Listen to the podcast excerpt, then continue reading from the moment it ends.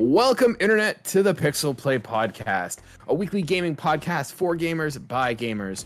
I am one of your hosts, Kaylan, aka Catastrophe, joined as always by my co hosts, Adam, CS Radical, and Chris at Gin and Chris. This week, we're going to be talking about when games give up their formulas. We're going to be talking about how games that have kind of deviated from what originally they were uh, and how we feel about it, which ones have done it well, which ones have done it poorly. Uh, so, yeah, if you like that, we post episodes every week Wednesdays at 12 p.m. Eastern Standard Time, wherever you get your podcasts. Or if you want to see our lovely faces as we do this, you can also find us on YouTube or Spotify. With that being said, gentlemen, let's get into it. How are we all doing this week? I'm curious to know what Adam's been playing. It's almost Yeah. over. You're still playing? I, I know thought he was it's gonna be almost like, over because as someone who's played Cold Steel 4 before, I am so goddamn close to the end. I by hook or by crook, I will be playing Trails into Reverie by this weekend. There is no doubt in my mind whether whether uh NIS is nice enough to uh, gift us with a uh, review copy with but uh by hook or by crook, I am playing that fucking game this weekend. I've waited long Nice. enough. I did the work. I know all the stories now, and by all the stories, I mean which characters I like. That's about it. But uh, yeah, it's almost over. I mean, actually, the only major thing that I did apart from that is uh, I f- finally watched something, which is unusual for me to do.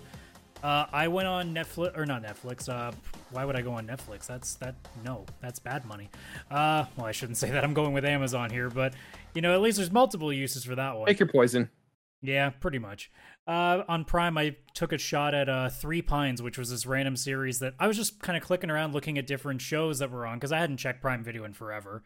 And I saw, oh, Alfred Molina. Haven't seen stuff from him in a little while because my brain just immediately goes Doc Ock because, of course, I am. I'm a giant freaking nerd. And I read the description and it's like small detective story or like a detective story in a small town in Quebec. And I'm like, ooh, wasn't expecting that. Looked at the trailer. I'm like, all right, all right. This is this is this is kind of curious. Put it on the wish list for something to watch a year from now. Turns out I end up watching it like maybe a month later, and I got into it. And Jesus goddamn Christ, I was not expecting so much emotion in that. Holy shit. I didn't Got the read the description well enough. They didn't mention the whole part about how, like, I mean, trigger uh, warning for some people, uh, how fucked up it is for Native Americans in this country. Yeah, it's rough, man. yeah. Yeah, get that- it definitely. Uh, it definitely takes a turn from like, oh, here's a cool murder mystery to, oh, by the way, here's how we fucked over a, a race of people for centuries. okay. Did you get like that nice, like French, like English accent, and everyone's like, Alain, what's going on here? No, they weren't actually that bad. I mean, some people do speak both. Um, most of them that do speak French consistently on the show have pretty good uh fluidity flu- eh, fluidity see i can't even say fluidity with my own language You do not have fluidity, sir. No, I do not. they all did pretty pretty well. I didn't I didn't think there was anybody that was like really phoning it in. Even Alfred Molina, like it was good enough. Like I'm not expecting every person to walk in there and speak like they've spoken French their entire lives, but hey, it is what it is. It's, it works for what it what it does too. It's only eight episodes. They're they don't take too much of your time out. Each case is also really nice to put together. The every two episodes is basically one murder case, so you oh, get oh, cool. you, you don't have to binge the entire show. You can just say, okay, I want to watch, you know, maybe a maybe an hour and change, get get a couple episodes and get one case done. There's one murder case that goes through the entirety of the show, and then there's bit by bit there are every two episodes, so there are four murder cases in between. So it's it's nice biteable chunks. I ended up watching two cases at a, on the night, and then the following day I ended up watching the other two. Honestly, doesn't require a lot out of you, and it actually ended up being a pretty nice watch. And like I said, yeah, it, there was a couple of moments where uh, I got pretty choked up, which I was not anticipating when I first clicked start on this thing. But for anybody who likes a good murder mystery, I would honestly suggest that quite a bit. And I mean, if you're a nerd, you're gonna say any. All I have to do is say Alfred Molina, and you're like, I'm in. I don't know what it is, but I'm in. 100% I'm in.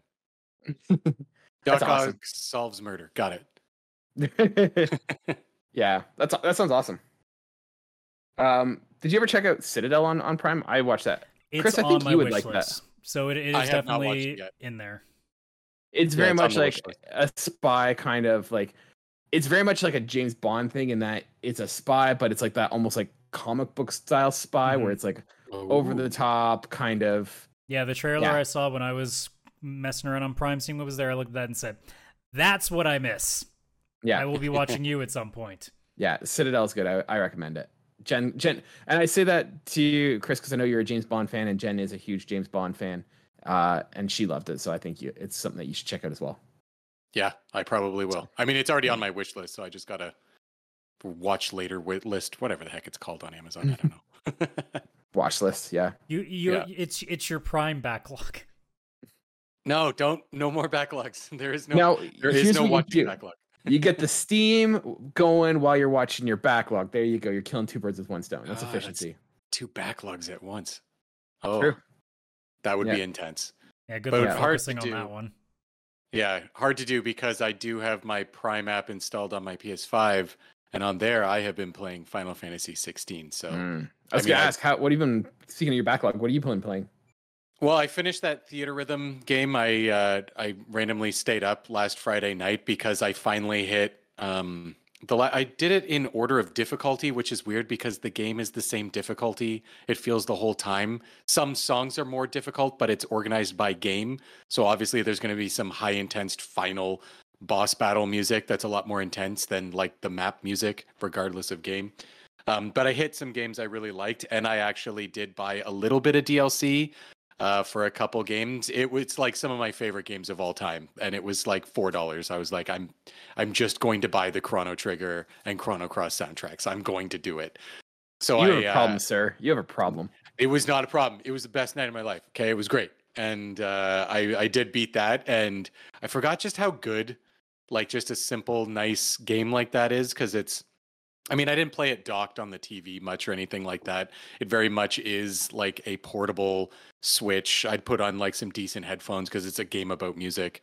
Uh, and I would just kind of sit there and I mean on Friday night, I think it was like two thirty in the morning when I was doing my final song, and I was like, I need to go to bed. I've been up very long today. Um, but yeah, it's it definitely like a very nice, chill, relaxing game. If anybody likes Final Fantasy music, there's nothing you wouldn't like about this. It's literally a game about every Final Fantasy song you can possibly freaking think of. It has all the spin-offs, games that you wouldn't have expected to even be in there, including a couple mobile games where I was like, I'm just going to burn through these and then keep going because I don't care.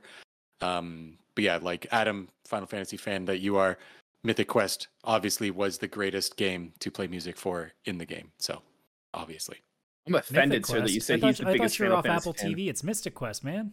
Oh, Mystic Quest, right. Mythic Quest is the show on. I get them confused because it's the same freaking name. Like, why did no one QC that before putting it out in the world?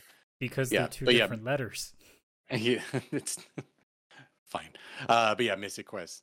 Uh, the only thing that sucked about it was Mystic Quest had like seven songs, while some like Final Fantasy 14, the MMO had 38 songs, and I was like, this isn't fair. Well, I get it has so there many may be recency bias. Also, like what four or five expansions now? That is true. Also, And no Final offense. Fantasy- it- Okay. It might also be a situation where it's just like the fact that you can't remember the title, kind of indication that it doesn't have the. Or just the fact that most people don't like Mystic Quest. So Mystic Quest is so good. Uh, well, at least the music is. Um, it, it's funny too, Yeah. because like I, I wish I was about to say I wish more games would do this, and then I had to stop and went, no, most of the main ones that actually have like massive music backlogs have that. Final Fantasy did it, obviously they did the Chrono DLC. Kingdom Hearts has uh, Melody of Memories, I think it is. I think that's what it's called. Yeah. But uh, also Persona has well, Persona has it, but it's more of remix Dancing All Night stuff, which honestly I don't like because I've listened to most of the Mm. remixes. I actually don't like them that much because I think they kind of take away from it. But like, yeah. I, I was about to think like, man, what JRPGs don't do that? And I really stopped and went, nah, Trails. It's about it. That's all I can think of right now because most of the other ones are like, I mean, they have decent soundtracks. I don't, I can't think of many other games that I've personally played in the last little while that comes to mind anymore. That isn't Final Fantasy at this point. Yeah, I think Final Fantasy is the biggest one. Like for example, in the game, there's three different Final Fantasy VII sets of songs. There's the original Final Fantasy VII. Then they have this Final Fantasy VII spin-offs like Crisis Core, Advent Children, believe it or not, and Yeah. then they have Final Fantasy VII remake. So regardless of which Final Fantasy VII you want, you're going to get music from it. And as you play, like there's little characters from the game, so you also get like Cloud and Tifa from normal Final Fantasy VII or Advent Children or from the remake. It's up to you. Uh, they kind of just make it a you know kind of fun like that. Um, Is, but is there besides that, spirits within music in it? No, that should be DLC. That should be in there. What the heck? No, no, no. It's DLC, but they pay you because you unfortunately went and saw that movie back in the day, so that's their way of owing it back to you. I like saw that it. movie.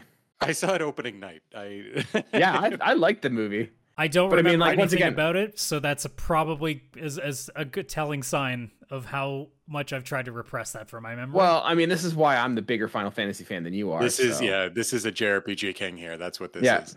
You know, honestly, like it just hit that point where like I was huge into art as a kid. Like I love, I wanted to grow up and be like an animator and do like video game cutscene animations. That's what I wanted to do. And I thought the animation was just mind-boggling. And this came at like around the same time that like Linkin Park's Points of Authority, like Oh yeah. song came out and it just hit that vibe and i was like man i am totally on board with this movie was it good i don't know probably not but like i loved it i love the theme i love the art design i thought it was good but Yeah, the That just animation. I do remember the trailer back in the day. It was just like a close up of an eyeball blinking. And the Yeah. whole thing was like, is that a real eyeball or is that Yeah. animation? Whoa. And now you see it now and you're like, oh, that's that's bad CG. I get it. it was great at the time like it was great at the time. yeah like, yeah, but all remember when like really Normal did, all that movie really did was just put me one step closer to the edge of not liking it. Boo Boo. Boo Boo. he says as he chris laughs. chris mute his mic again mute his mic All right, here we go. And no authorization. Got it. Well, Kayla, I Um, assume that also we've both been playing the same game as our main game. yeah You yeah yeah, it's zero all minigame? no I wish. I don't have time for that. No, I'm still just playing the one game. I'm playing. uh I am playing Final Fantasy 16. I'm liking it. Uh I gotta say, this game probably has one of, if not the best soundtrack of all time. Like not like there's other ones that have like better soundtracks. Like I think The Last of Us. Like I love. I think that's Mhm. also one that stands out. But like this one, almost anywhere you go has amazing music. Like it's just phenomenal. That's the one thing I'm taking away from this. Some of the cracks are starting to show on this game. Like uh, I'm now that I've spent some time with it. Like I don't know, Chris, if you're like me, but like the game has a weird like valley in terms of like quality, like graphics and abysmal at like sometimes it's like oh my god this looks incredible and sometimes i'm like this looks like an early ps4 game like the lip syncing is totally terrible like it feels like they're just like two well done um models on like a flat background like thing. It's just it's so weird that like the chasm that this graphical like production goes through is ridiculous because like Yeah. sometimes I'm like this looks amazing on a ps5 i can like this feels next gen and sometimes I'm like this feels very much like a ps4 The like JRPG Early game. is- is showing his lack of experience. no Yeah. i criticize because i care i can like I I'm more to do just better. saying we know because that's a pretty normal thing for JRPGs where it goes from like looks really really good to there's sections where you're like I think the budget might have started running out around this part. You can tell where they would prioritize certain conversations. Like it's just an NPC for a side quest, and they're like, yeah minimal effort, guys. We're really working on that big, you know, giant boss fight. So, you know, put, it's like how I remember back in the days on this NPC. is like the PlayStation JRPGs, like the original PlayStation JRPGs, where it was like, in retrospect, God, it looks horrible, and then you get to the CG cutscenes, you're like, oh, that's passable at least. well, like even at one point, I was like talking with, I was like, I don't care about these NPCs. I'm not following the backstory too much. And I go to like one character. I'm like, all right, I'll ask you what's going on. It doesn't even have voiceover. It just goes into the. and I'm supposed to read. I'm like, I'm not reading fucking text. Like, I'm surprised they do that because most games just go, fuck it, you're getting text. yeah, I am surprised at how little text there is in this compared to other hmm. JRPGs. Like most NPCs usually are text only, like in Yeah. most JRPGs, because they just don't have the budget to do voiceovers for everything. And I, I keep talking to some NPCs are doing some stupid side quest, and the whole thing is voice acted, and I'm like, what's going on? Like this makes no sense. And it, like some side quests will go super dark and like meaningful and all this other stuff, and I'm like, what what just happened? I thought I was collecting like four different flowers out in the grass and bringing them back. And now all of a sudden we're talking about the meaning of life. Like what Didn't just you play? Witcher 3? Aren't you used to this? Yeah, but this is Final Fantasy. This is They not told you it was going to be a gritty one. You should have been prepared. I thought when they meant gritty, it was like Final Fantasy 15 gritty, where it's like the car can fly now. Like I just thought it was just going to be that. No, it's it's Yeah. Final Fantasy 6 midway through the game when the continent rips apart gritty. That is, Man, yeah, actually. I- yeah. I am liking the story. Sorry, excuse me. I am liking the story of the game so far. So like, totally, totally still enjoying it. But like, some of the polish is starting to wear off, and like, I'm starting to see some cracks. Still enjoying it though, and like, totally recommend it. So. Yeah, I mean, it's the inevitability of a game that long too. Like, I've played mm-hmm. net once I finish this, probably third by Thursday or Friday. I'm going to have played nine Trails games. As much as I love the series, playing mm, 400 ish hours of gameplay, you start to go, yeah, that's an issue. Yeah, that's an issue. I still love you, but that's an issue. I was gonna just, I was gonna circle back, and I was thinking, Chris, what happens is after he's played these 400 hours of Trails games, he gets the new one and he hates it. you say that it has crossed my mind at least a couple of times going what if Like- this is the one that finally sucks what if this is my mass effect andromeda where i go no or even still, if it's actually a good game, but he's just so burnt out on Trails that he's just like, no, that is not I don't want anymore." happen Well, I just I, so i am hilarious if that was the out of my entire group that we watch marvel movies in i am the least burnt out so trust me i That is know true. like I said, also least, not that he's not burnt out, but he's the least.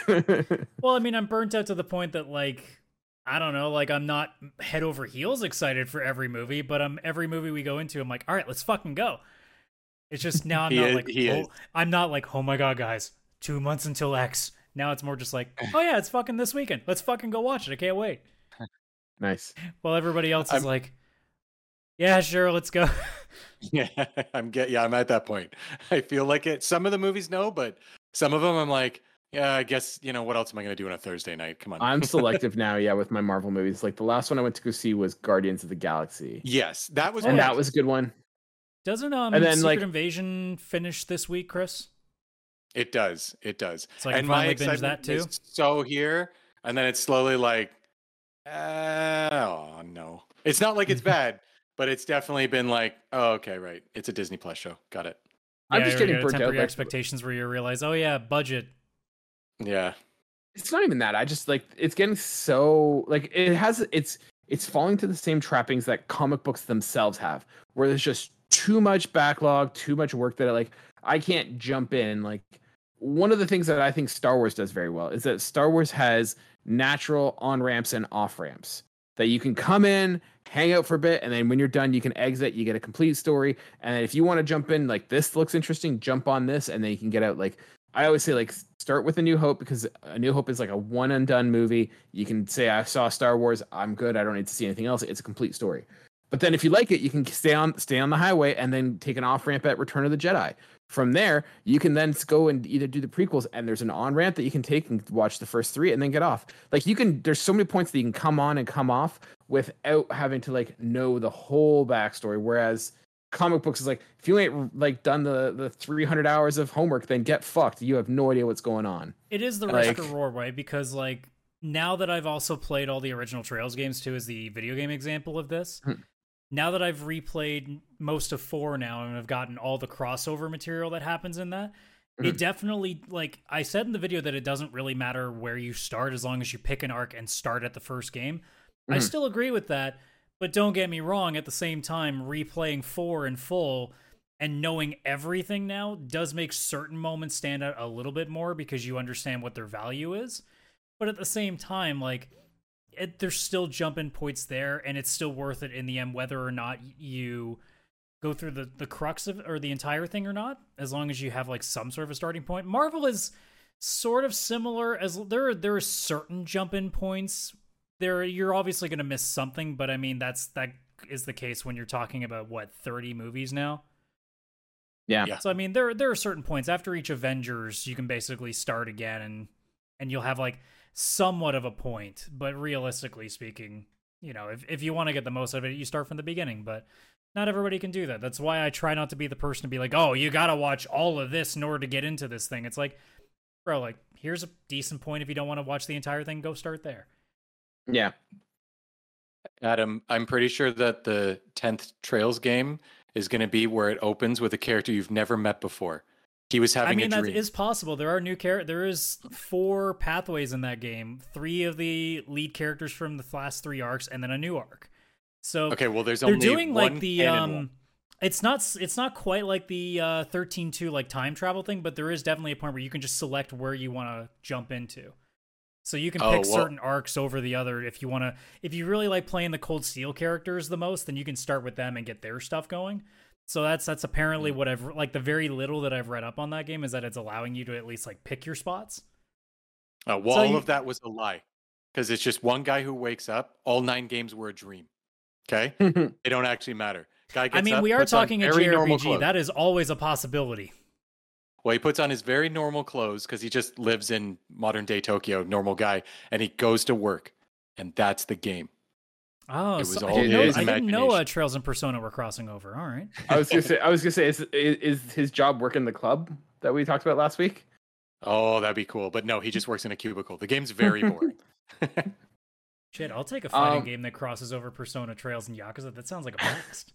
no, no, no. It's not Trails into Reverie. It's Trails into reality, and it's just normal reality guy. he Trails was into dreaming about reality nine is what happens every time I turn my console off. Okay. Speaking of games taking detours from their formulas, uh, this week I wanted to kind of talk to you guys about something that I was thinking about playing Final Fantasy 16. Uh, I was thinking about like a lot of the a lot of franchises that we've known that have been very popular have kind of taken a bit of a, a detour and moved away from what was their former formulas and, and kind of reinvented themselves. And I was wondering like how you guys feel about that. Like is it a betrayal to fans when they kind of deviate from their formulas uh, to kind of cater to new audiences or is this like a healthy thing to kind of keep a franchise alive so i was playing you know final fantasy 16 which is a huge departure from other jrpgs and the fact that it's pretty much not even an rpg at this point um, i was thinking like legend of zelda deviated quite a bit from its formula with uh, breath of the wild tears of the kingdom kind of stays in line with the breath of the wild open world formula but it's a huge departure from what Zelda games previously were. Uh, even things like God of War kind of had a huge like detour from it. And so, like, how do you guys feel? Like, do, is this something that you know is a betrayal to fans of the game? Because like I know some people aren't jiving with the new formulas as much as they did with the old ones. Like, what do you guys think?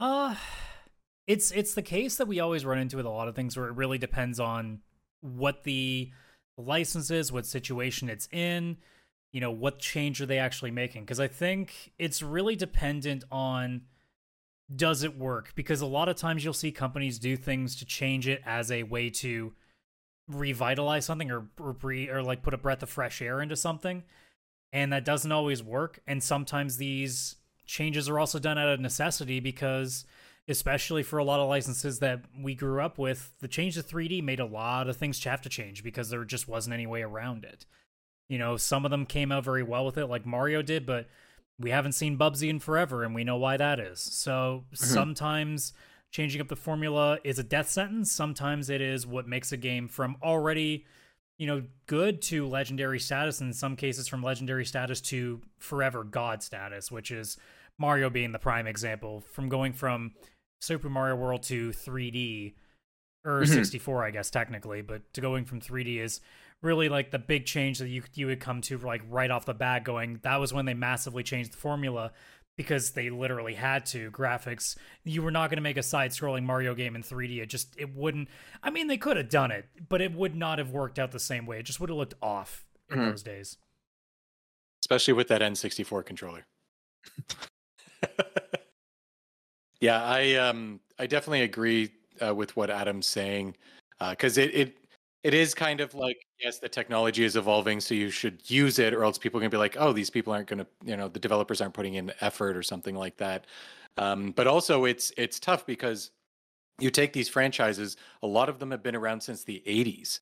So you have people playing them that are 40, 50, 60 years old. But also, there's those people online that I hate where they're talking about their first console when they were four years old and got a Nintendo Wii. And then I realize how old I am compared to them. But It's true because, you know, for them, they didn't play NES. They look at that and they're like, why would I touch that? That is stupid. That is an old game. Um, so you kind of also have to always be not catering, but also welcoming to newer gamers who are used to the newer technologies and the newer way of more modern games. Um, and and it is tough because how do you kind of do both of those? Because you're gonna have people that are gonna be pissed that it's different, but you're also gonna have people that are like, "Why am I playing a game that feels so slow? Because it's turn based, and I literally have to choose with words on the screen if I'm going to attack or use magic or use an item. Why can't I just press X and attack?"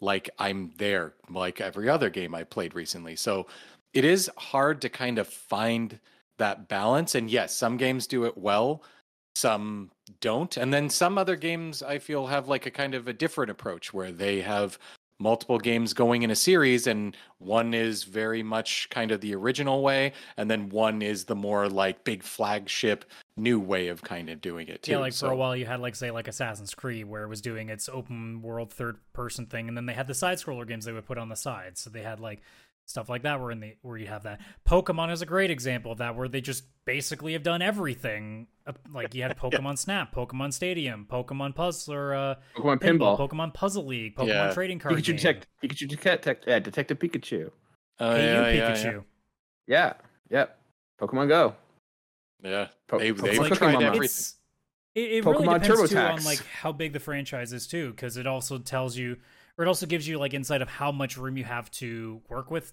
because you always want to be especially if you're one of the bigger franchises out there you want to kind of be on the cutting edge. You want to be constantly evolving before you get lost in the shuffle which is why you've seen certain games like say medal of honor who missed the jump and call of duty took over. So you have like Hmm.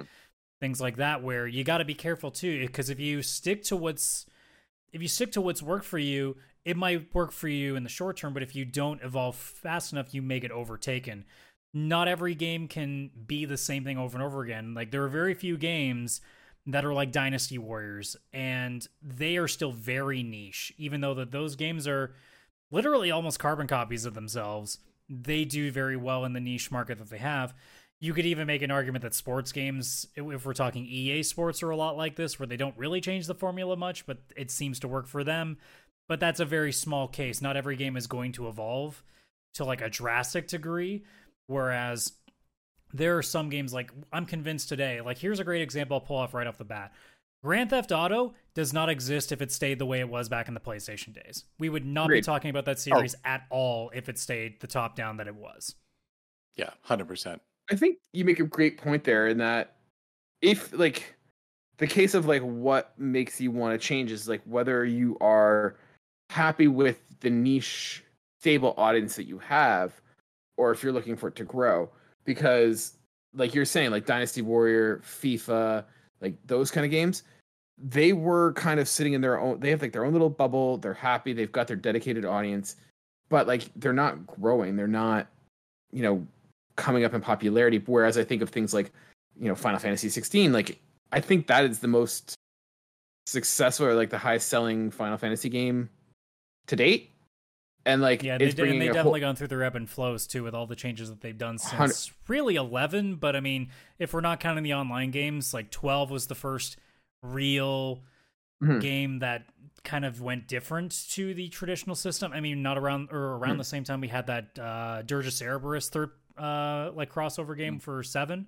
So they Yeah. started experimenting a little bit and it definitely didn't jive with a lot of people. There was definitely a lot of pushback early on. And it's kind of come back in the last little bit. Like 13 has its detractors, but also a lot of people got into the series because it definitely got a lot more linear again. So people felt like it was a little more easy for them to get into. 15 came out, and then that kind of like brought a more casual audience in because it kind of looked a little more sort of realistic because you had cars and stuff. And then now 16's come out and has basically gone, hey, we're Game of Thrones, come play us. And a lot of people have gone like, sure. Well, I think it's not just like it's Game of Thrones, but I think it's like, hey, we got rid of a lot of the JRPG stuff that like the tropes of JRPGs. I know Which- I'm, I'm simplifying it a lot. A Yeah. hundred percent, a hundred percent. But I think like it, it's it brings in the new audience that hasn't tried it, like you know the JRPG King here.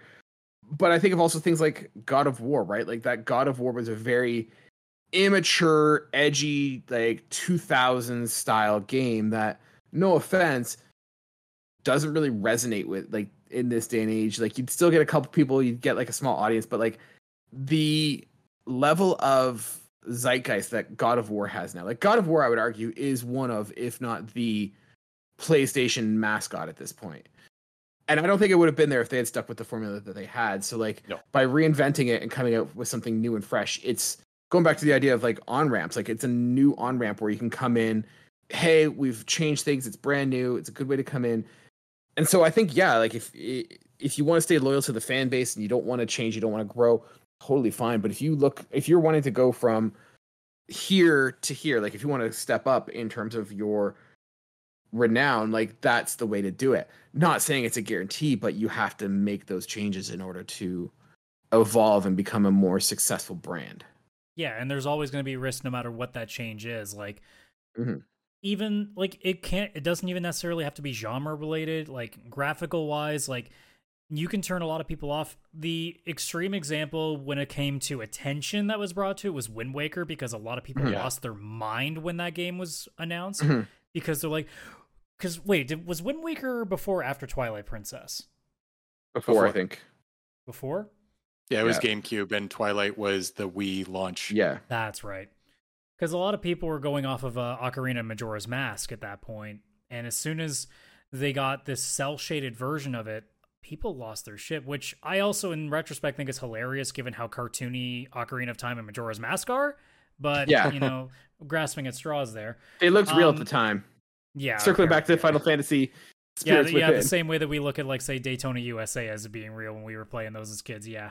Um, Those are real cars. That's what they look like. Ask Elon Musk. He made a truck that looks like it. true. Imitate- Um, life imitates art. but yeah, like a lot of games will go through that sort of thing. You know, Wind Waker was the big one where I remember a lot of like a lot of my friends were visibly upset about that, and then the game came out and everything was fine. So sometimes it works out, you know, and it ends up being something that people kind of either forgive or forget, or it ends up just being something that adds to it. You know, another one that I think of is like Resident Evil's had to reinvent itself twice already in its life cycle because the still camera, like third person style, wasn't working anymore. It, like the technology was starting to move on. So Resident Evil 4 came out where it was a more fixed camera, a little more action based. They went a little too far on the action side in 5 and 6. So they went, okay, we're going to go back to our horror roots with 7. That's doing well again. I already get the sense with people with 8 that they're already starting to get a little bit tired of it, which means nine's likely not going to get received very well if that's the normal Capcom flow of things. And then they'll have to do something new for 10. But like, that's a big part of it always is you kind of got to keep gauging things as they are if it gets too stale maybe that's the time to do it and sometimes that kills you sometimes that makes you stronger sometimes that gives you a few more years to kind of whittle around and maybe you know fix yourself again or if you're sega you just release another old school sonic game to make up for the last mistake you did and you just keep going so it's all situational it's really hard to like nail down when the right decision or when the right time to make a decision is. I think it just it's really dependent on your fan base especially because some fan bases tend to be a lot more forgiving. It really really depends on the situation. And sometimes too like there are just certain drastic changes that just don't work. Like Like, well, I I don't know Sonic what game? uh I don't know what Sonic Rare is- was thinking. Oh sorry, go you guys finish your Sonic. I was gonna say, Sonic Sonic developers don't even live in a society. They live in a box in a bunker underground. They have no access to the outside world. They have no idea how Sonic's being received. They literally just do whatever. Like Sega's just like do whatever the hell you want, and they don't know where the water is. Yeah, what the writers were like reading a monster novel one day was like, what if he turned into a werewolf? A werehog. and they send that. Out. No, it's not even a werehog because were means man, so that just means man hog. Yeah, They didn't Yeah. need that in the bunker, okay? They didn't have an encyclopedia. They didn't Well, know. th- th- so but like what what I'm saying is they just like they like whatever do whatever the heck you want. They have no idea what the reception is of Sonic. They're living in their own little abyss. Yeah, they send it out and they're like, they're going to ask for a Dreamcast 2 soon because this must be doing so well because they keep asking us to make it. Yeah, oh my God. Sonic is a Hey, Miss- horrible example of Oh. I made a I made a, a tier list of like the good and the bads. Sonic is number one on the list because they've not not because like they've made the biggest fail, but because they've made the most fails consistently. it's not like any one thing. Although it's probably Sonic 06, let's be honest. But um, I don't know. Sonic Goes to the Olympics was not really good either. no, no. but they repeatedly find new ways to fuck with their license and make fans go, "All right, now I'm seriously done." And then Sonic Generations comes out, or Sonic, what was? Oh my god, Sonic Mania comes out, and everybody's like, "Son of a bitch, I'm back in." yeah, that's me.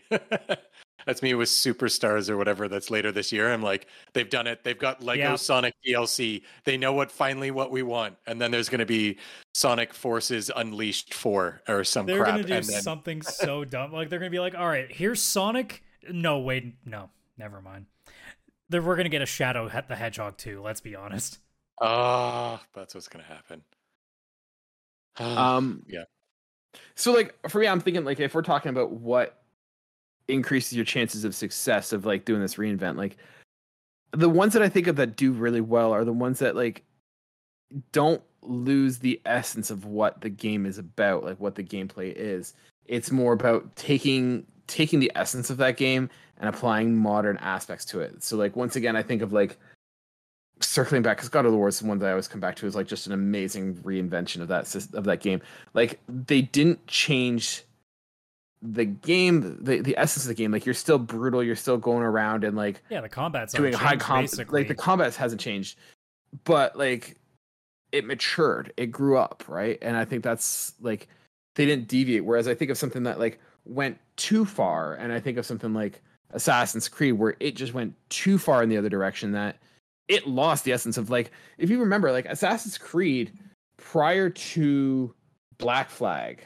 I think Black Flag was the first one where like it started occurring, but like Black Flag, like Assassin's Creed was a stealth action adventure. Like it was about sneaking, stabbing. It was not a high combat get in a scenario and fight off 20 people. It could happen, but like typically you were kind of boned if that happened. Like yeah, it you was- were trying to more about avoid that. yeah. Yeah. And I th- and I think Assassin's Creed uh oh my god, what's the one in France? Oh, Unity. Uh, Liberation? Unity. Yeah. Like that one kind of went back and I still argue it that was Unity's also a the- gigantic mess upon launch. It. Uh, don't let the hype get you. It wasn't that bad. But like I, I think of like Assassin's Creed went too far in the other direction. They're like, hey, open world RPG combat game. And it like especially with Valhalla, like stealthing is not even really a purpose at this point. Like I mean narratively it doesn't even make sense. Like stealth Well, as action soon as they put level Viking? like counters on all the enemies, you know now that it's supposed to be combat. It's not Mhm. stealth. Yeah, I got so pissed when I was playing uh, Odyssey and I tried to go and stealth assassinate someone and I did everything right and I go and he just turns around, smacks me upside the face, and I'm like, oh, now I'm in combat. it's like, that kind of defeats what Assassin's Creed is. Yeah. Um, so much so that they're actually going full tilt back to the stealth action adventure. which is good. Because also fun fact uh, the games used to have assassins in them and they got rid of those after a while. Yeah, because even odyssey and valhalla you, it's like the assassins are there kind of doing their thing and you're just another person. Well, at the Kind very least with Odyssey, they had the excuse that this was pre-assassin order. that is true. That is true. And they did in the Valhalla doesn't have that try and excuse, I don't think. No you've got the character from this game basim. He's just in your camp with you and you talk to him. And it's like oh you're an assassin. That's cool. I don't get to play as you. I'm gonna go ride my boat now and sing valhalla songs. I don't know. I'm gonna Like, I'm gonna go like just axe hundred people to death. yeah, yeah there's a lot of that. It's very god Yeah. of war. It's basically god of war in the assassin's creed universe. Yeah. So, it's funny because you were like- mentioning like a modern take on things. I mean, a great example to to make a really good pun with it would be Call of Duty Modern Warfare, because at that point, Mm. before that, all the games were were World War II shooters, Mhm. and Yeah. for the exact reason that I said with Medal of Honor is gone, is because Call of Duty realized that you can't just keep doing M1 M1 Garand, you know, gunplay constantly, and they decided with the fourth edition to go Uh, modern. That just blew up. oh we have It's a called question. it's called it's called a Garand. I I I spent way too much money getting a history degree to to not get it to pay off. So mom, dad, it's paying off. Uh, yeah, it's called the Garand. All right, so the so the M7 Garund, uh, Uh, I, I don't want to. It's just I, I spent a lot of time and money getting that degree, and I have to use it in some way. And it's finally the one chance I've had to use my history degree, and I'm using it right now. So don't don't belittle my degree. But yeah, like I don't even remember much of the original three games because I don't think they really had this like story emphasis. Like they had like bits of elements of a story, but they didn't really go like too deep. And then Modern Warfare came out and it had a what ended up being a three part story down the line that had serious um, like serious tense moments.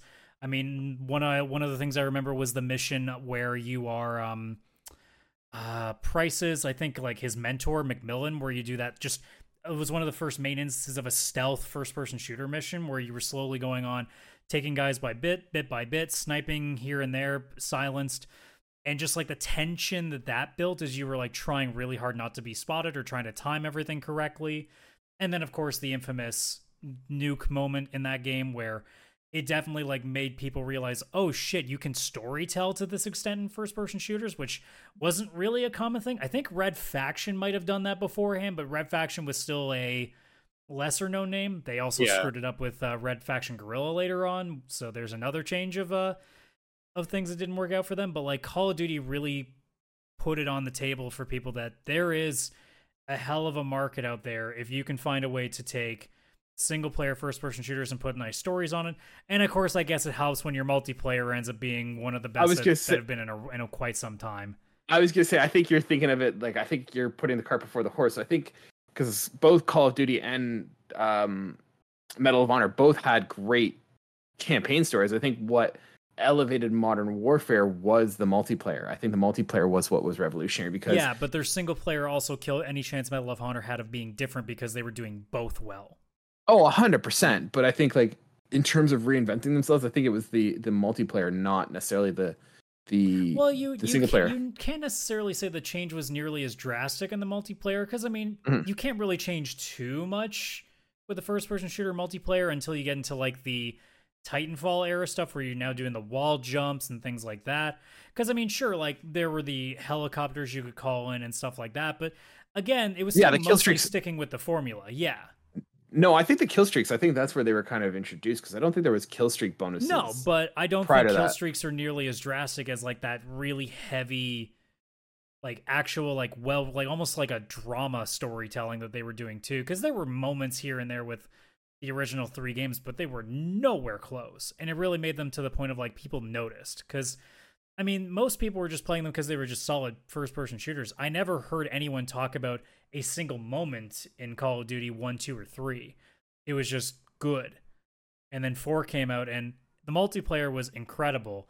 And then people were like, holy fuck that nuke moment. Or in the second game, no Russian. Like, they were. It just started a trend now where, unfortunately, they also went to the point that it got stale, where they were just like, "Oh, so you got to do something shocking in each game." That's not necessarily true, guys. I'm gonna I'm I'm gonna just with the with the story. I think you're doing a disservice to like the Brothers in Arms series from 2005 because like that game had an. I mean, I could say I'm doing a disservice, but give me give me a good chunk of people that play video games and tell them how many of them vaguely remember that series. Unfortunately, It's so good. It needs to come back. I agree, doesn't. but it also is very well forgotten. That was also a game of that- Honor, in my opinion. That was also a game that kind of missed an opportunity, like in terms of reinventing. Because I don't know if you guys remember this, but you had this gritty, sort of like a Band of Brothers style game, mm-hmm. and then they were gonna do a multiplayer hero shooter co-op game. If you guys remember that. I do. Oh, I yeah. I didn't think it was going to be a good idea, and it never made the light, so it's probably for the Nobody best. did. I kind of feel like Brothers in Arms games would do really well in this day and age. I feel like that the distance from like World War II has kind of been enough that like people It'd be feel fresh again. back. It'd feel fresh again, especially if you came in and did like a single player style story. Well, that's that the thing too. Like, I don't think because there are there are a thousand multiplayer games that do different time periods, so there's just no point in trying to take that market. Mhm. I think at this point, if anybody's going to bring a first person shooter back to really do something, you have to do something story wise with it to really start Yeah. the attention. Because multiplayer wise, you're not going to compete at this point. Like, I don't see what another company could do, like Medal of Honor, uh, Brother in Arms, or say like even like you know we talked about um oh my god not black what was the uh mag There we go. The really Yeah. long- Oh, the big one. None of those games are going to be able to do anything. Even if we want to go to like Killzone, like th- there's nothing that those games are going to be able to do to take away your Call of Duties, your Battlefields, and then obviously all the other um, you know, Fortnite battle royale games either. And if you're looking for like even co-op first-person shooter, Destiny's got that shit taken care of. So you you're really going to have a difficult time getting through that market. So and we've talked about it before too, single player experiences seem to be where a lot of the core attention is coming from again. So maybe that's the route in. Yeah. But anyways, back uh, back to things that are uh, completely changing formulas. Let's go, let's go back to something that also didn't work very well. You want to talk about a random one? Let me throw a random one at you. I want to So hear this. the one of the biggest arcade games in all of history. And then we went to a point and click game with Pac-Man 2. Who would have saw that one coming? yeah. that is true. That is true. Cuz there are some like I don't even know if I consider that bad. I think it was just like what? you know? And that's honestly like I think those are I mean that's better cuz it's funnier to talk about that like you know what's what's the point in talking about say a Mortal Kombat Special Forces? Like it's just bad. It's just purely bad. There's nothing to talk about. At least with Pac-Man 2 you're like wasn't it fucking weird when they took one of the biggest arcade games of all time and decided, "Hey, let's do like a kids style like point and click adventure game." Well, I mean, that goes back to the whole thing of you know to do it successfully, you have to keep some aspect of Yeah. the, the the spirit of the game, and that just kind of said, yeah, the spirit skip they that." kept was that Pac-Man has to run from shit. That was about the spirit. So yeah, Ms. Pac-Man was so successful. They went back to their roots. She never she didn't forget where she came from. yeah, she knew. She's like, put on her bow, went to work. That's what she did. Waka waka, motherfuckers, let's go. Because, like in general, like, do you think that changing genres entirely is a good idea for any game that is already popular? Unless we're talking if you're doing both, but like if you were straight up to shift from like, let's just say for the sake of it, you have let's let's do Assassin's no not Assassin's Creed that doesn't work. Um, Breath of the Wild is probably one that did like a massive shift. Nah, I guess that's not even a massive. Shift. It's still shift, 'cause not that- really because I mean it's it's No. it's still like the core of a Zelda game. It's just Yeah. a bigger map. But like I, I'm trying to think of like a game that did a successful shift in terms of genre. I mean, Legend of Zelda did, but back when it was Ocarina of Time, kind of like the whole thing with Mario 64, there was always a top-down dungeon crawler, and all of a sudden it was this full 3D. But Ocarina of Time is just linked. To, it's just Link to the Past in 3D. That is Like I would say, the biggest the biggest true. change would be when it went from like Legend of Zelda One to Legend of Zelda Two, and it went to a side-scrolling game. That and that did not do as well. It did not Yeah. do well. Like I'm trying to think, is there a game that has transcended genre? I mean, Resident Evil I, I can 7. I can give you I first can give you one for sure. Oh, okay. Actually, I can give you two at this point, even Okay. though it's been a little bit slow. But the one that I can think of immediately that has completely shifted genres, Metroid does comes to mind with with going from Super Metroid and those games to Prime, where it was completely first person. I mean, sure, Mhm. it's keeping the shooter part of it, but it's not really the same because it's so much different. The big one that comes to mind would be Fallout. Yeah, that's a good point. Because that used to I be an think isometric also um, top down. Syndicate was similar to that, although Syndicate's not as big a name.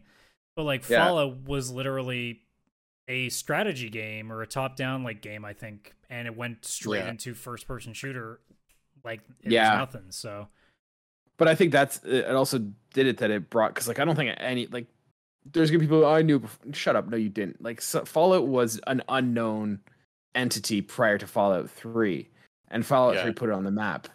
They And I knew think what that, it like, was, but that was it. Yeah.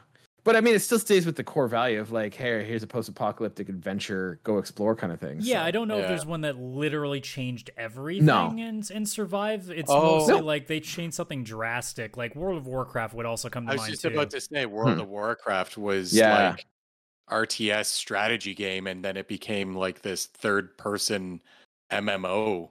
Like same world, all that, but definitely a huge change in genre. And it's not like they were still making Warcraft 4 or something on the side for everybody who loved that. It was like, no, Mhm. if you love these characters. You know, pay monthly and go do this instead. Go, come on, Mhm. go do it. Money. Money. Yeah, Yeah. that's a that's a good point. The other one I was thinking is uh when Mega Man went to like the Mega Man 64. I forget yeah, what Mega the Man game was called. Yeah, that was Legends, that was on yeah. my list. Yeah. Yeah, that was because like they're all they're all still keeping something that made it popular. Because i mean with fallout it's still the post-apocalyptic. With warcraft Mm-hmm. they basically kept the characters and the world intact. They just made it um, an online game. Mm-hmm. um mega man legends you were still mega man. Like that never Mm-hmm. changed. You still were fighting robots and and shit. So that never changed. It was just the gameplay that changed. I don't know if there's one that literally changed everything about it Would Donkey Kong Country count? I'm trying to think because that was like an arcade puzzle game, Donkey Kong. I feel like And then all of a that's sudden it was not like a a, good platform. example only because Yeah. back then they didn't have really have like the ability to carry like a real image because like hmm Donkey Kong was literally just a game about you jumping over barrels. Like we're talking Oh. about the real. That would that would be like if we just took Pong and we're like, yeah, they turned Pong into Onimusha. Yeah, it's like it, it just doesn't exist in that way. So it's it's That is true. one of those where it's like I'm really trying to think if there's an I just wanna bring that this- does that. I just want to bring this up for show and tell because it's relevant. Look what I have. Oh, fair enough. Old Donkey Kong Game and Watch right there. See, Donkey Kong Country, but different. Because I think Yeah. like, more often than not, the ex- the exceptions that are the really biggest of changes generally don't survive because they end up being done more out of desperation than they do anything Mhm. else. Yeah.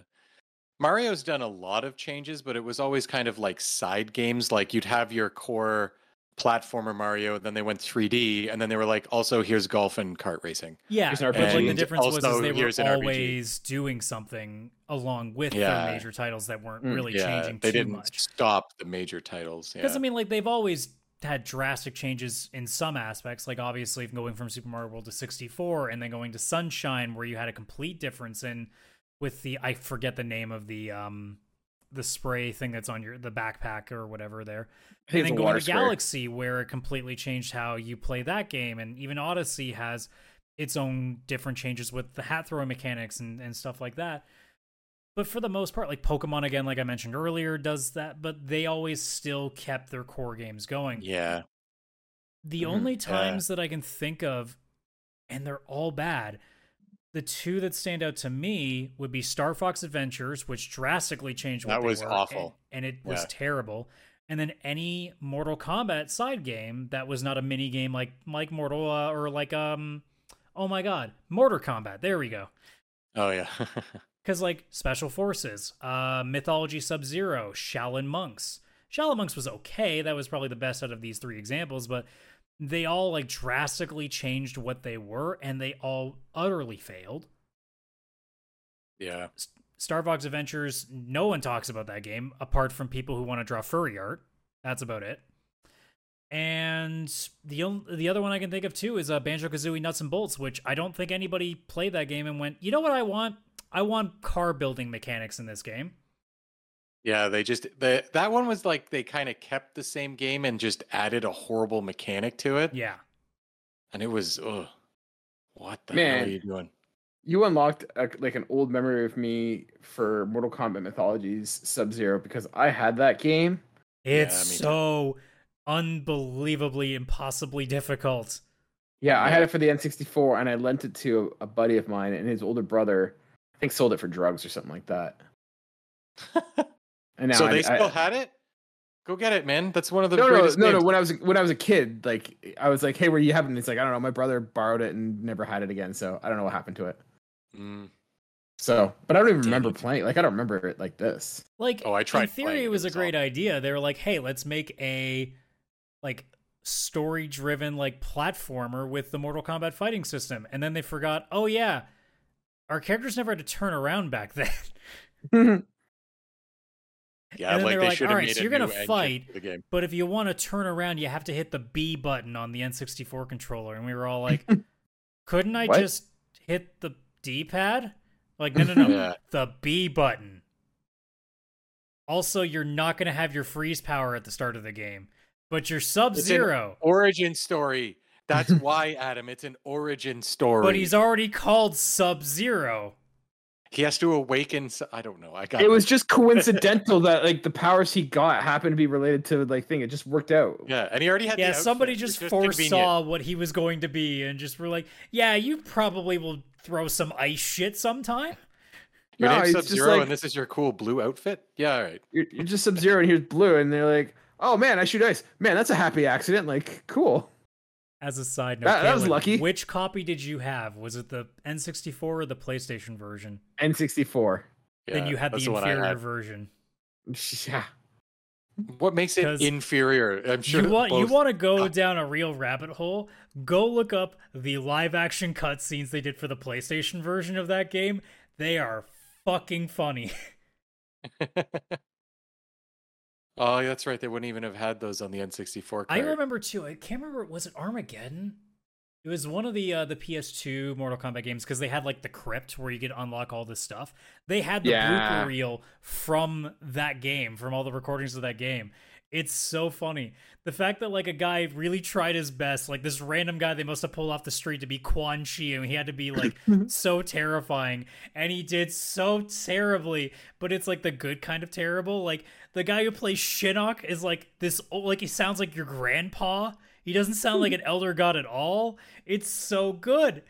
Like seriously, even like if anybody also wants to even get like a good idea of just how bad this game was, look at ProJared's video on it, and like he gives you a pretty good look of a how stupidly hard that game is, b how stupidly dumb the, the game is, and b how stupid and c how stupidly funny the game is. Yeah. I'm trying to think. Is there any other examples you guys can think of that Yeah. were done really, really well, No. of where it's like a full change in genre. No. Or even like, a small change? Because like Burnout Three Takedown also comes to mind because when they added the takedown system, which suddenly made that game completely different. It became more than just a racing game, and that's what most people remember about Burnout was knocking guys off the road and seeing like that cool camera shot of the car just crumbling. Yeah. Like Resident Evil going first person in seven. That was the first time they went first person. It was always like a third person kind of view, and it went really well for them, especially all the VR videos online of people trying to play and how scared they get. They're very funny.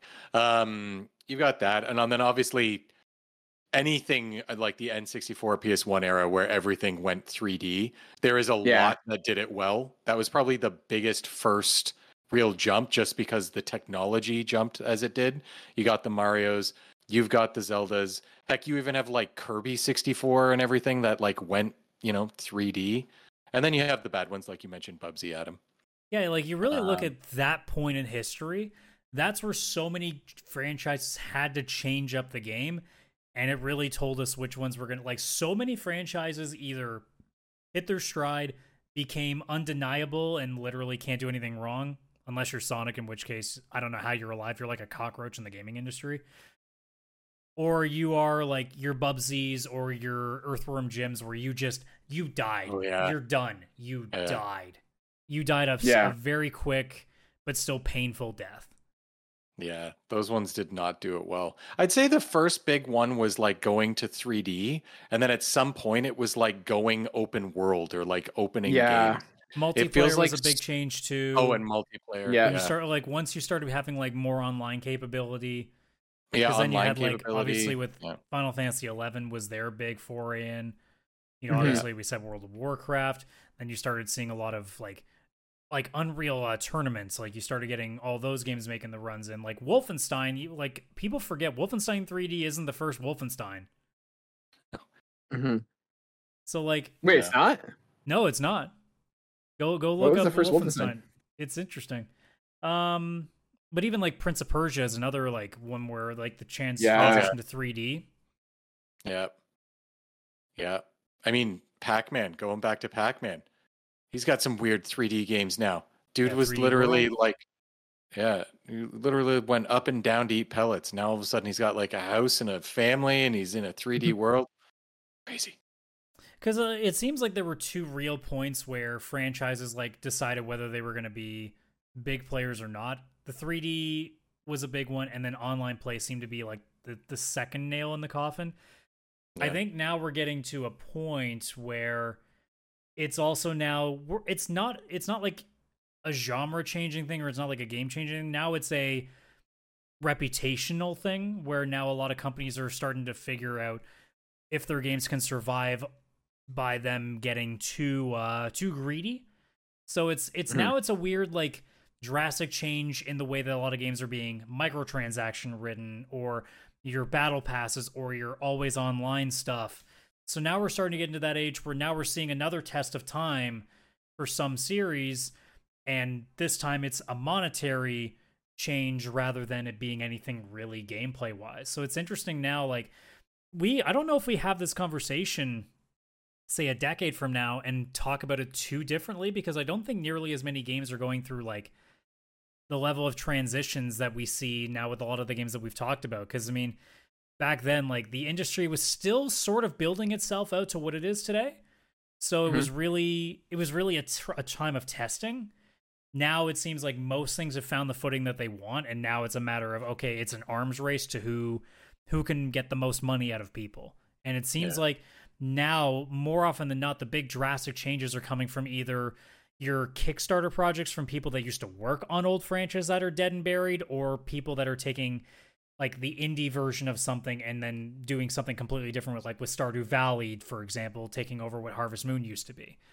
I don't know if a lot of big franchises now apart from like the ones that are never going away like your Sonics, your Marios, you know, those are the ones that are going to be able to make those drastic changes and be fine. I don't know if too many companies now are going to make like that level of a drastic change anymore because it just it's now it's so financial to shareholders and everything else. I don't know if you're going to see that nearly to the extent that we used to.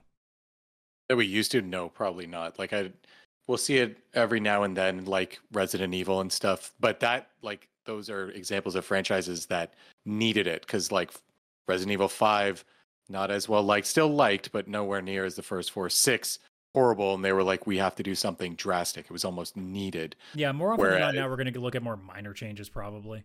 yeah whereas I, I think you'll get more reimaginings, right? Like I think Yeah. even if you look at something like Saints Row, like I think what it is is that I think we're gonna look at back and we're gonna find franchises that were probably more immature, more simple, and kind of take it into a more like kind of bring it up to a modern standard. And I think of things like like Saints Row, like it kind of got way over the top, and then they just did a reimagining. So I think yeah, we're gonna get fewer like I think we're gonna get more and more reimaginings in terms of changing the gameplay to kind of reflect. You might even get more reverse changes back. Like you might start seeing more games do, you know, obviously like, retro what? Sonic keeps doing every other game because they realize they Mhm. screwed up again.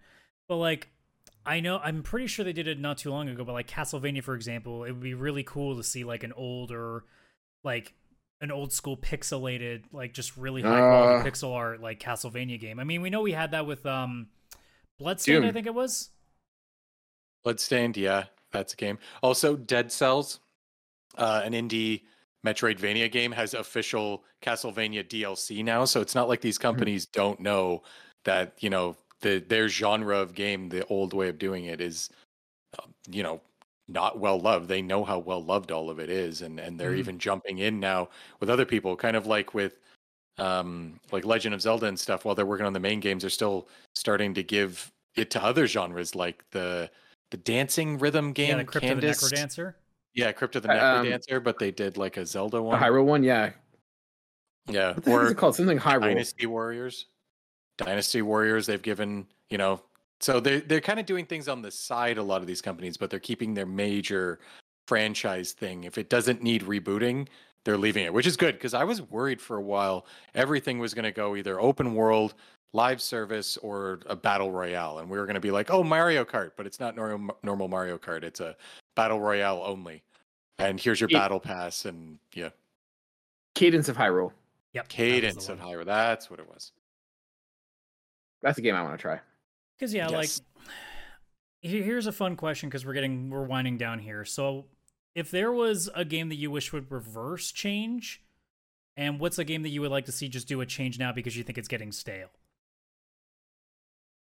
Mm. Because to me, my Oh. obvious answer of going backwards is Final Fantasy. I still want them to do what they're doing because obviously I want more people to get interested. I mean, look, Kaylan's suddenly playing a Final Fantasy game. Like that's awesome. That's a bad sign. That's a bad sign.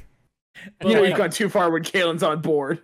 I mean, also, like me, me and Chris are still going to keep beating the drums for make a third fucking Chrono game, but we're never getting that. Yeah. So, like, I've also been like, I don't see why Square can't put a small team together and make like an old school. Like, I'm sure like people say, well, Bravely Default. No, no, no. I want a Final Fantasy goddamn label on it, Yeah. and I want one that's literally your old school. It doesn't have to be like pick. I don't want like a Super Nintendo one necessarily, but I want one that still just has the old school ATB Yeah. because I think that that still works, and that's and I still believe to this day. Like I know a lot of JRPGs now are going the more, you know, battle focused stuff. I still think the reason that a lot of JRPGs work as well as they do is because they don't spend so much extra time trying to iron out the kinks of a buggy battle system when the system is so easily tweakable when it's just fight magic like trails like does a decent part of having just enough complexity to it but not being too in depth that it, it suddenly means that it can break so Yeah. It's all stats too, right? Like the it's just advantage to those is that the story does not suffer because the team can spend most of its time on that because that's where the focus is going to be. So not every game is going to be able to do what 16 seems to be doing well. It's it's an it's an anomaly where you're going to have a game that seems to control pretty well but also has a really Oh. good story. It not every game does that because a lot of games have tried. I mean, look, if it worked as well as it did, a lot more people would be talking about the Tales games. I know Chris is a big fan of them, but not nearly as many people play Tales games in comparison. So it Yeah. doesn't work for everybody. Same goes for Star Ocean. Those are games that you would think would be better off. Like it's a space combat JRPG. Doesn't do a lot of numbers though. So Yeah. I th- I think the reason that I still want Final Fantasy to go back to its roots isn't because I don't think the new way things they're doing are bad, so much as I think they're at their best when they were doing it the previous way because the stories were at- its best then. Yeah, I kind of wish that they do kind of like what Legend of Zelda is doing because I know there's Breath of the Wild, Tears of the Kingdom, and stuff like that, but it's not like they're not releasing Link's Awakening remake or the HD version of um, what's the one in the sky? Skyward Sword. Like they're still giving fans access to the you know more traditional Legends of Zeldas, whether it's top down or 3D. Um, and then also here's your new major one. I, I do think that's kind of the best way to do it when you have multiple fans of different ages and genres. That you know have a Final Fantasy 16 that's action based, and then have another Final Fantasy that's this traditional one, and it's just two separate games. And it's kind of like Call of Duty even does this when you think about it.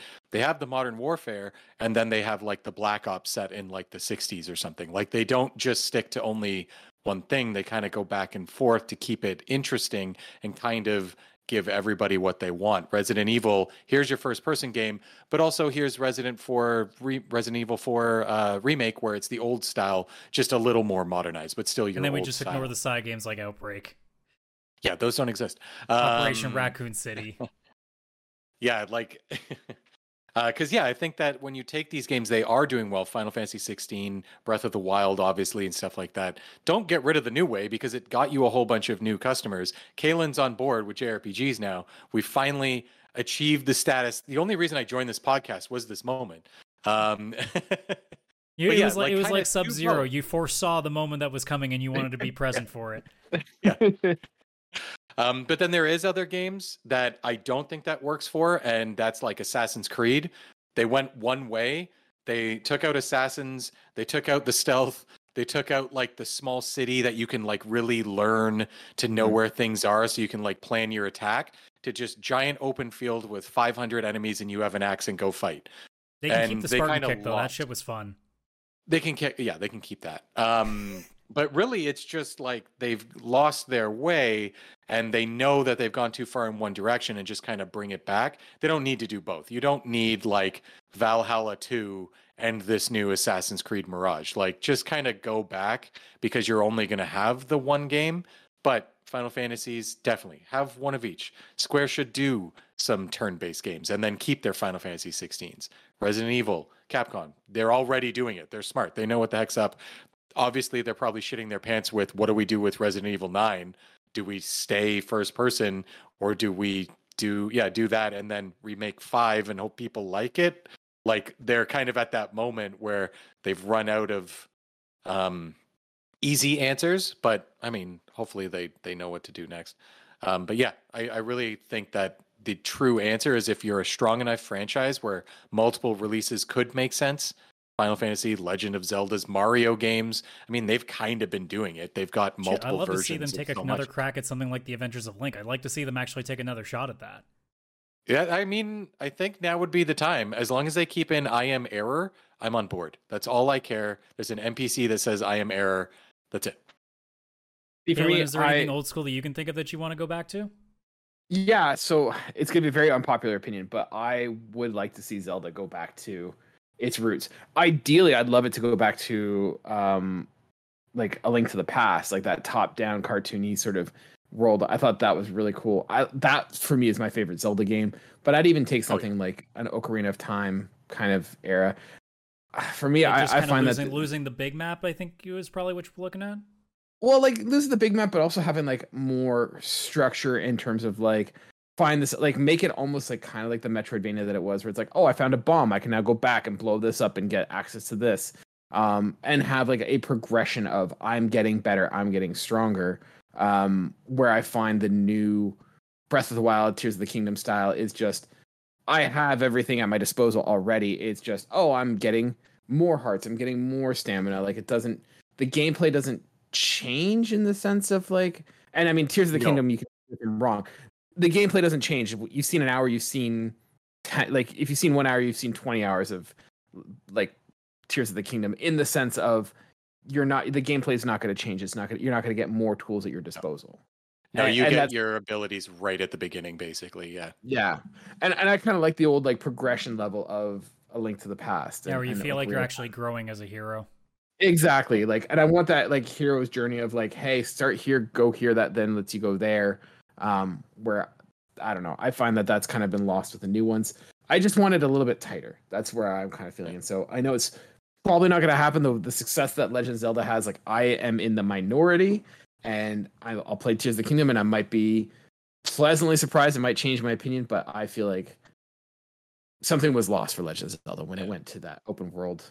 Mhm. this is Um, where um I feel like yeah, like I I think that what kind of with what I was saying is they can keep Tears of the Kingdom. It makes way too much money. They're not going to get rid Hmm. of Breath of the Wild Tears of the Kingdom, but also have new Zelda releases, not remakes, not Mhm. remasters, just brand new ones on the side. Mhm. Like Nintendo, you're going to sell both. Like I'm going to buy both because a Link to the Past and stuff like those are probably my favorite versions of Zelda as well. I Mhm. even loving Tears of the Kingdom, I love it, but there's still something about the older games that I did love because of the progression and all of the stuff. I mean, the you were Link's mentioning before. Awakening remake kind of confirmed that too. That people Yeah. are more than People- okay with this being a thing. So like, 'cause I Yeah. think the last time they did a, a new one was like a Link Between Worlds. I think wasn't it? Uh, yeah. that was- no. Oh, wait, was there one Seasons, wasn't? Wasn't there seasons or whatever? Seasons was Game Boy Color. Yeah, that was like I'm talking like the most recent one. Like Zelda, um, A Link Between Worlds was like 3DS. 3DS. was Mm. 2013, I want to say. yeah, that It was, was definitely early too- too long 2010s. ago. It wasn't the late half. No, no, no. It was. Yeah. It And was. I don't. I don't think not counting like re-releases or remakes. I don't think they've done a new one in that style.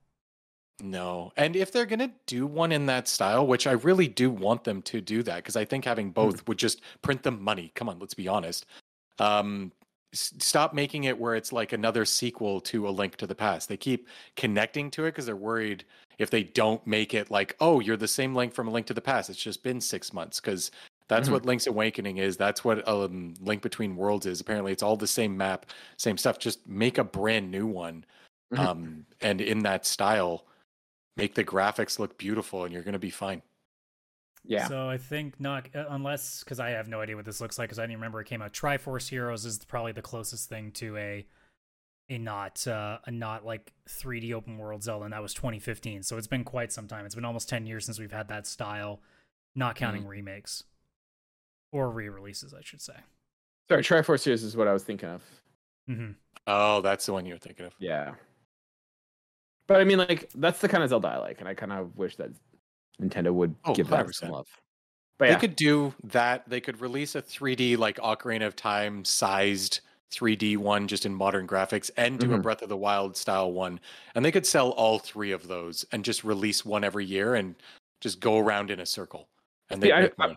I, I I worry that like an Ocarina of Time kind of thing would be too close to Breath of the Wild that it would feel like the poor True. man's version, like the then what then there's an easy solution to that you absolutely you drastically change the graphical style so it looks massively different like you do a twilight princess like super like darker and like more realistic looking version of it yeah. Yeah. and it's Or a lot even- easier to separate people will not will not look at games the same way if they visually look different Mhm. Yeah. Or even Wind Waker, Toon Link, bring him back and do like a 3D Toon Link style one. Man, you really want to change it up? Imagine making like a Skyrim style Legend of Zelda. Oh, I'm surprised I no would- one's modded Skyrim to do that.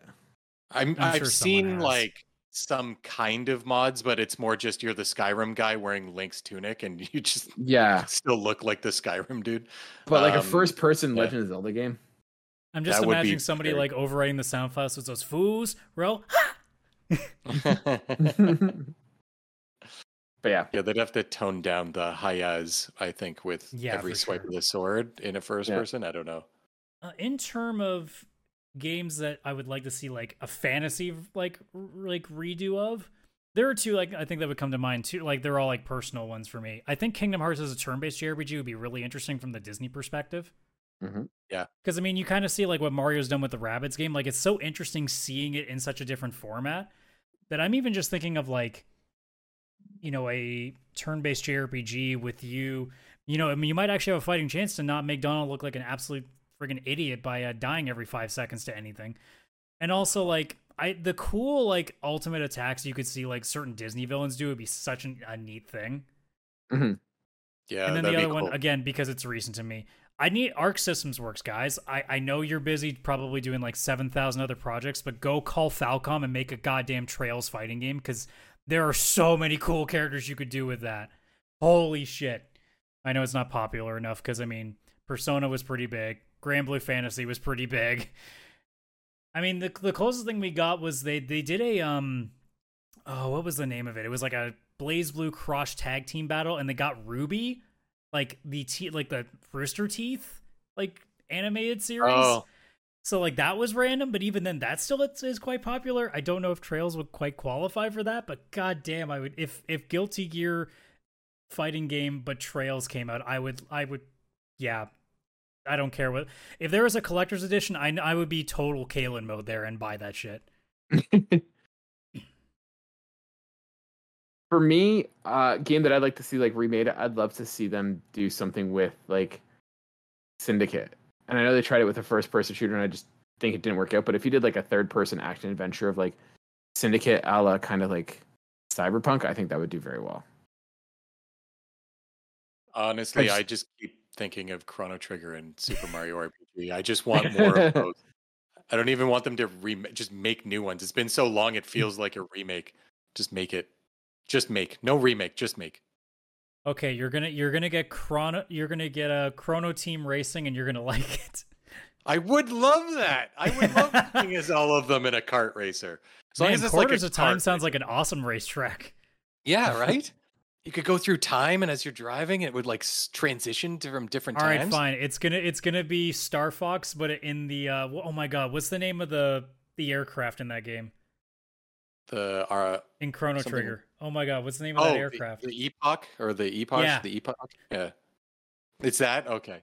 It's just time travel flying. Actually, no, it wouldn't be. It wouldn't be Star Fox. It would just be Pilotwings. As long as it's not Star Fox Adventures, bringing it all the way back to that. I mean, Stupid. I mean, Ayla would fill fill in for Krystal, I guess, sort of. That's true. Kaylan's like, goddamn JRPGs. Nerds. It's your new And favorite you're one genre. of us now. lie. Deal with it. I played one game and I'm not even finished it yet. And we've talked about how it's not actually even a JRPG. no, it is absolutely not. That is one thing I'll say playing this. It is a Final Fantasy game, or it feels like one, but it is not a JRPG. It is a uh, Final Fantasy Western RPG. So would you say Yeah. that was the big dramatic shift? Is Final Fantasy is no longer a JRPG? I wouldn't even say it's an RPG. It's just a game. That is true. There's very little RPGing going on. It's just an Yeah. action adventure in Final want the- Fantasy world. Do you want the sword with the bigger number or the smaller number? That's pretty much the that's the the RPG and the RPGing. I got another fun one. Yo, As, a, as an aside game, I wouldn't want them to completely change all the games to be like this. I think a first person shooter Uncharted game would be fucking cool. Like you take the set piece that happens in the uh, in the fourth game where you're like being dragged under a car by by the rope. Imagine that in like first person trying to shoot shit. That sounds like oh my that god, would that would get so disorientating.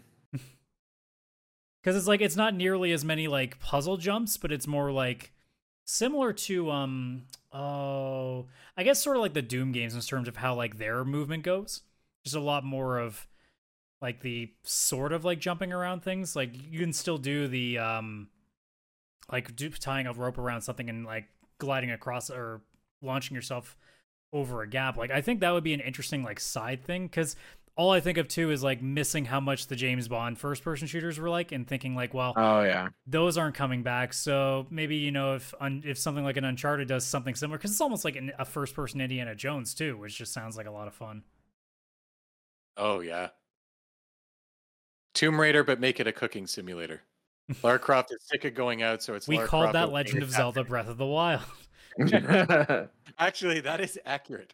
That is very accurate. Okay, what what's something absurd?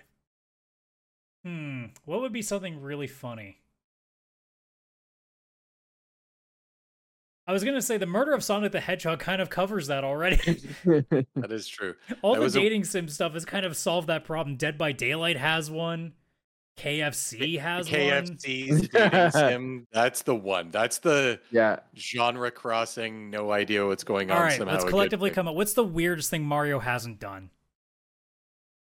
Mario Th- Mario Odyssey, like do like a Mario Grand Theft Auto, like make the Mushroom Kingdom just like seedy underbelly. Yeah, M-rated for Grand sure. Theft Autoed. See, we already have a name. That's perfect. there you go.